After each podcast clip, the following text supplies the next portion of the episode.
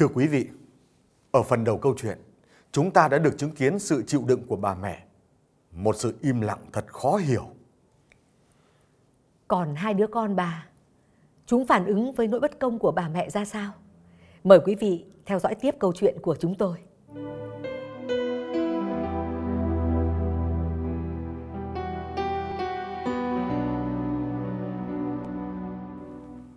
Tôi không hiểu nổi tại sao mẹ tôi lại có thể chịu đựng được chuyện bố tôi đi lại với người đàn bà khác.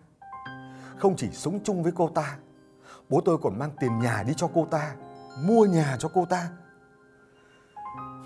Cái căn nhà hôm tôi đứng theo dõi bố tôi chính là nhà bố tôi mua cho cô ta.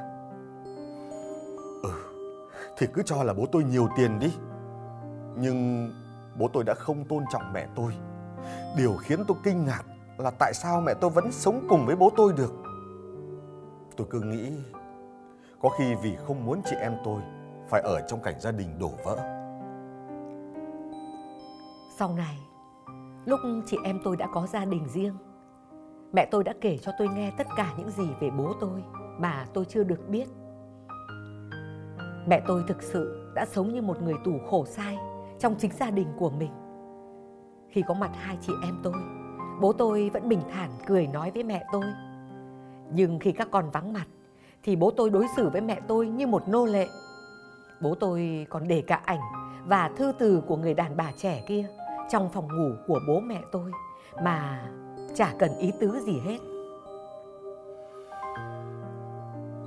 Mẹ tôi khóc lóc, âm thầm chịu đựng một mình. Bố tôi không những là người chồng nhẫn tâm mà còn tàn bạo. Mẹ nói có lần mẹ uất quá, vừa bị bố đánh xong, mẹ gói ghém quần áo bỏ nhà đi. Nhưng mẹ không yên tâm khi để chị em tôi ở lại, nên mẹ lại quay về. Nhưng đó chỉ là lúc chị em tôi còn bé, còn cần bàn tay chăm sóc của mẹ. Đến khi chị em tôi lớn, đã có gia đình, kinh tế ổn định, có thể lo cho mẹ được, thì mẹ vẫn không xa bố tôi. Mẹ nói, lúc này bố con cần mẹ chăm sóc. Lúc nào mẹ tôi cũng nói như vậy. Còn bố tôi thì sao? Ngoài quát tháo, đánh mắng mẹ, thì bố tôi làm được gì cho mẹ tôi chứ? Hay chỉ hết lần này đến lần khác, đẩy mẹ tôi vào đường cùng? Tôi không thể nào quên được cái ngày định mệnh ấy. Hôm đó, chị em tôi về quê ngoại chơi. Đúng đêm hôm đó, bố tôi đã đưa người đàn bà trẻ kia về nhà. Bố đuổi mẹ tôi ra khỏi phòng và bắt mẹ tôi phải ngủ ở phòng của chị em tôi. Mẹ tôi ngồi một mình trong phòng. Mẹ khóc rất nhiều. Mẹ khóc đến mệt lả đi. Mẹ vào giường nằm, nước mắt vẫn không ngừng rơi. Đến khi sức đã mệt, hơi đã yếu, mẹ tôi bỗng ngồi dậy. Mẹ bước về phía cửa phòng. Mở cửa. Mẹ rón rén từng bước ra ngoài, đi về phía phòng của bố mẹ. Mẹ tôi vô cùng bất ngờ khi bố hoàn toàn không đóng kín cửa phòng. Cánh cửa khép hờ, để lọt ra ngoài ánh sáng vàng. Mẹ bước gần đến phòng, những lời lẽ yêu đương vang lên, cùng với những tiếng cười rúc rích. Mẹ dường như không thể chịu nổi nữa. Đáng nhẽ, mẹ không nên đến gần căn phòng đó nữa. Nhưng chả hiểu ma xui quỷ khiến thế nào. Mẹ vẫn cứ bước đến mẹ đứng sát bên cánh cửa khép hờ ghé mắt vào bên trong bố tôi đang hôn say đắm người đàn bà kia Mẹ tôi đứng sững lại, choáng váng, đau đớn. Những cảm giác ấy chạy dần dần khắp trên thân thể mẹ tôi. Đã biết bố tôi ngoại tình, đã biết bố tôi có người đàn bà khác. Nhưng khi tận mắt chứng kiến cảnh thân mật của chồng mình với người đàn bà khác, đó mới là lúc đau đớn trong lòng bộc phát mạnh nhất, không thể kiềm chế được. Mẹ tôi lại khóc. Mẹ tôi sợ tiếng khóc sẽ làm bố tôi phát hiện ra mất. Mẹ bịt tai lại và khóc nhiều hơn. mẹ tôi quay cuồng rồi ngã xuống sàn nhà ngất lịm khi mẹ tỉnh dậy thì thấy đang nằm trên giường của tôi. Mẹ hốt hoảng lao ra ngoài. Mẹ lao vào phòng của bố tôi. Căn phòng trống trơn. Bao uất ức, đau đớn cứ đâm vào cơ thể yếu ớt của mẹ. Mẹ không khóc nổi nữa. Đến lúc này, mẹ tôi không còn thiết điều gì nữa. Mẹ tôi đã làm một việc vô cùng liều lĩnh. Mẹ dốc hết lọ thuốc ngủ và uống hết một bốc trên tay. Và mẹ nằm xuống giường. Bố tôi về nhà và phát hiện ra điều đó. Ông gọi xe cấp cứu đưa mẹ tôi đến bệnh viện, rồi gọi chị em tôi về. Nghe tin mẹ tự tử, chị em tôi tức tốc lên thành phố. Chị em tôi lao thẳng vào bệnh viện tìm mẹ. Mẹ tôi đang nằm trên giường một mình. Mẹ vẫn đang nằm ngủ thiếp đi. Bác sĩ nói mẹ tôi đã qua cơn nguy kịch nhưng vẫn còn yếu lắm. Tôi cầm lấy tay mẹ, khóc nấc lên. Mẹ tôi mở mắt, khẽ mỉm cười với hai chị em tôi.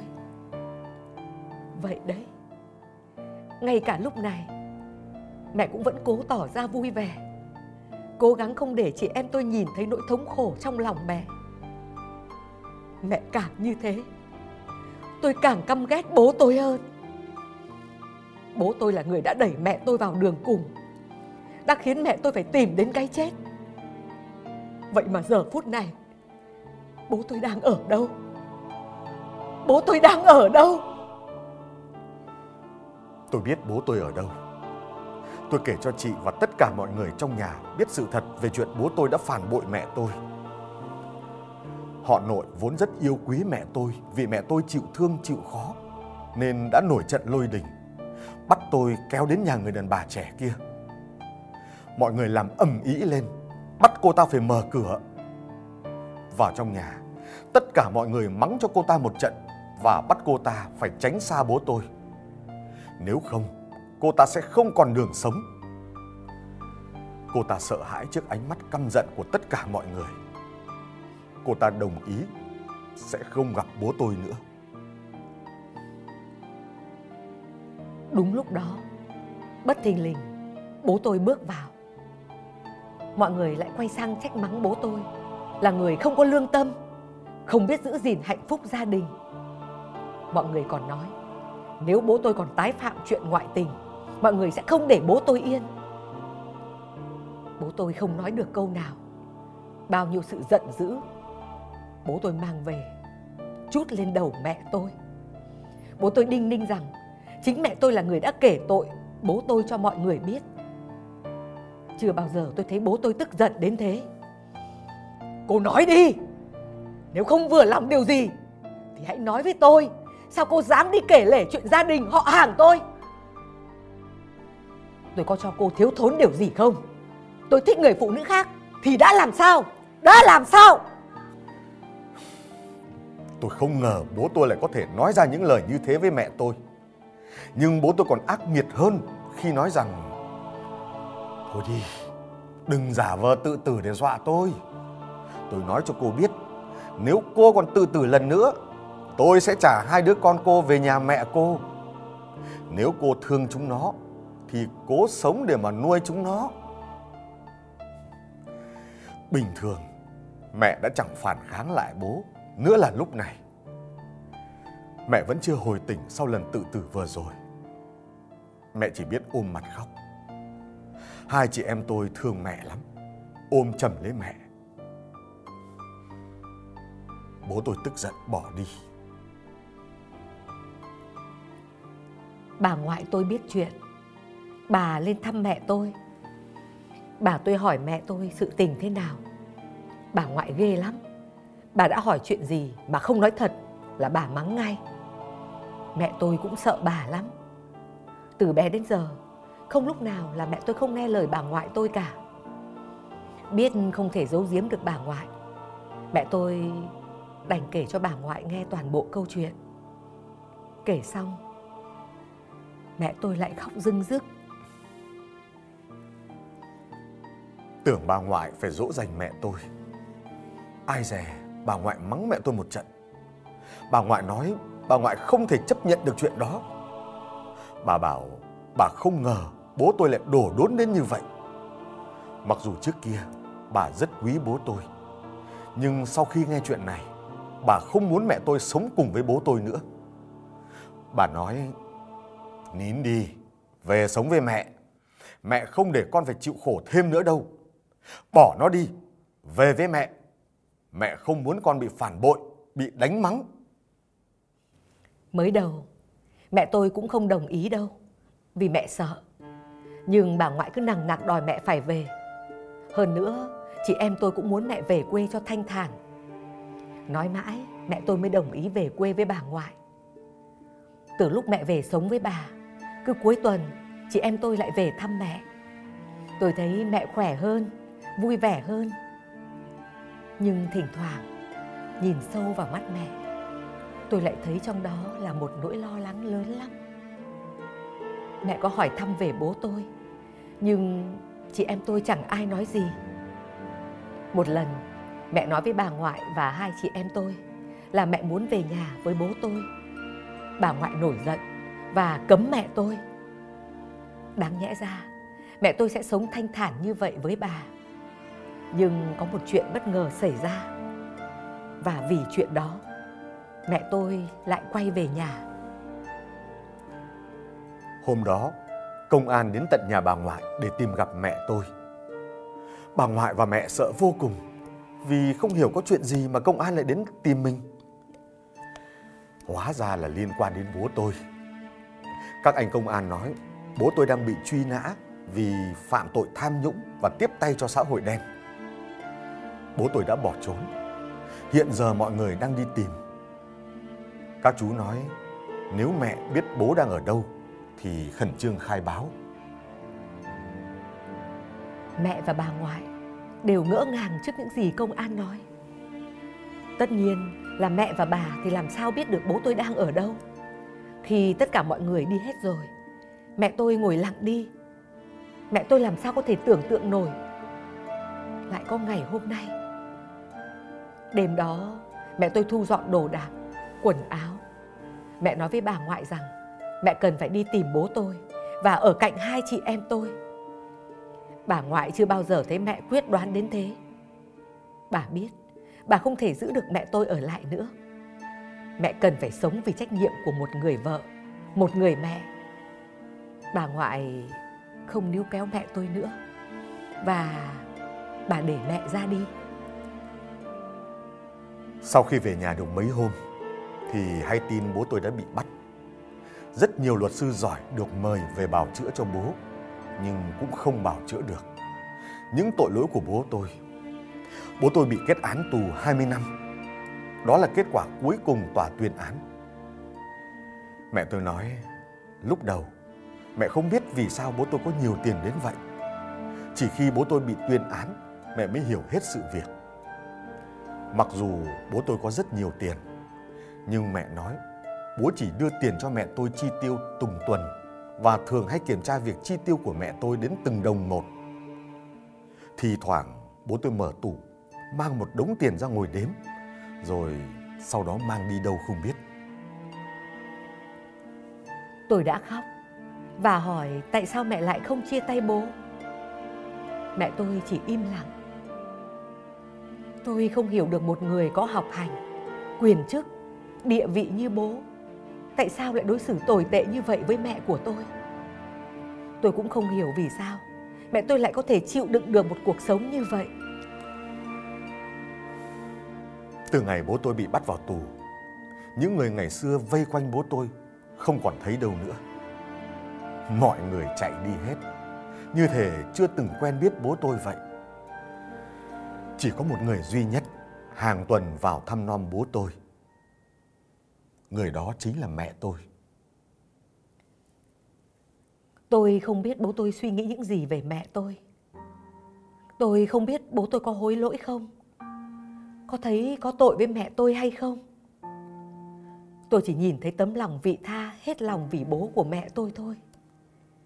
Nếu ở địa vị mẹ tôi, chắc chắn tôi không thể nào cư xử tốt đẹp và cao thượng như mẹ đang cư xử với bố của tôi được.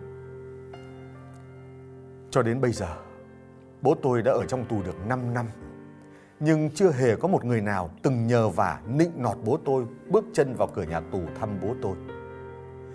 Và như tôi đã kể rồi đấy, chỉ có duy nhất mẹ tôi âm thầm, lặng lẽ chuẩn bị tất cả những gì có thể để vào thăm bố tôi.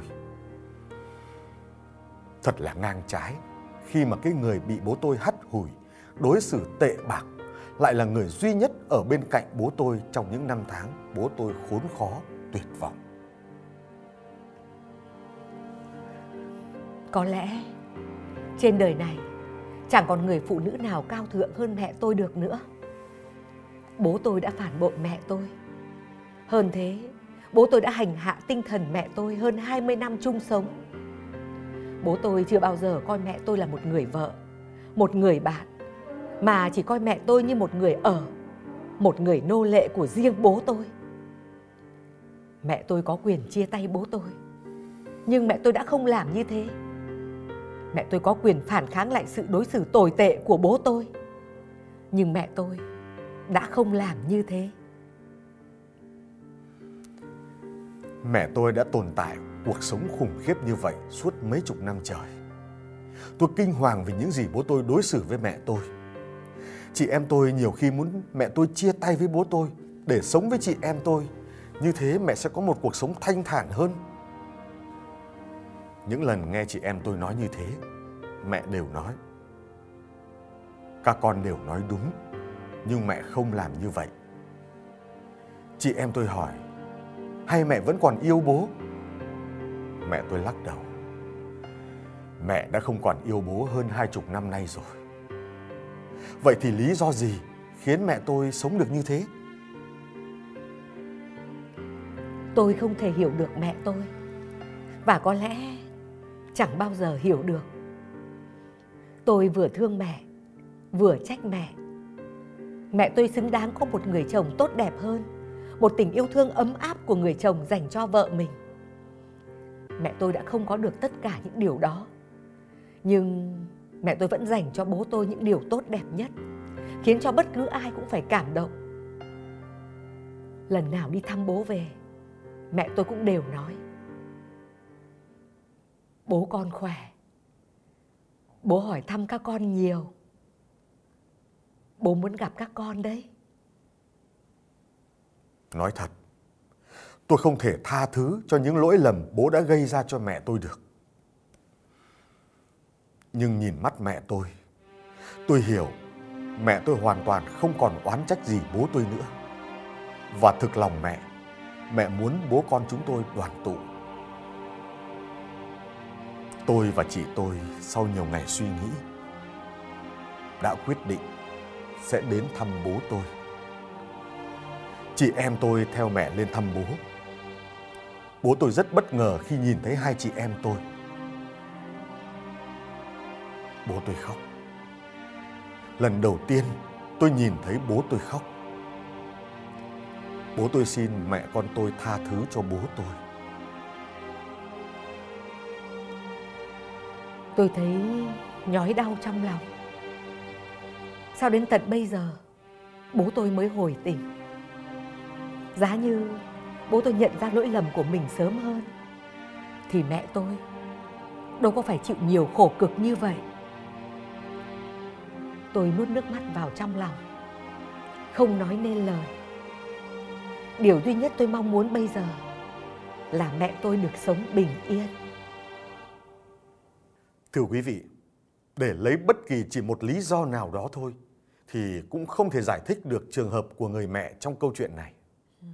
Việc người mẹ đó sống được như vậy cho đến tận bây giờ bởi rất nhiều lý do. Đó là lòng vị tha đến không tưởng, đó là sự chịu đựng phi thường, là sự chấp nhận, đó là tình yêu thương đối với các con vô bờ, đó là sự chấp nhận đến không thể chấp nhận, đó là sự nhẫn nhục đến không còn nhẫn nhục nữa. Nhưng trong tất cả những điều kia lại còn một cái gì đó như là sự bí ẩn. Chúng tôi cứ nghĩ lan man về người phụ nữ ấy như là một người có thể hóa giải mọi điều trong cuộc sống này. Nhu nhược, không còn nhu nhược. Thù hận không còn là thù hận. Đau khổ không còn là đau khổ.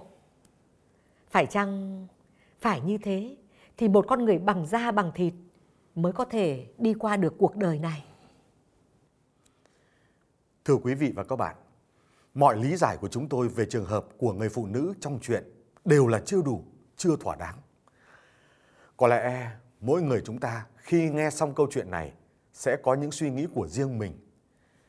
Nhưng chúng tôi biết, tất cả chúng ta đều cầu chúc những điều tốt đẹp nhất đến với một người phụ nữ nhân hậu như vậy. Và chính tấm lòng của người phụ nữ ấy mới đủ sức hóa giải mọi lầm lỡ trong cuộc sống này. Chúng tôi hy vọng những người nhận được sự yêu thương lớn lao ấy và sự hy sinh tuyệt vời ấy sẽ biết trân trọng hơn những người dành cho mình một tấm lòng không thể đẹp hơn được nữa. Câu chuyện Nấm mồ của mẹ tôi đã khép lại chuyên mục giờ thứ 9. Xin chào tạm biệt và hẹn gặp lại quý vị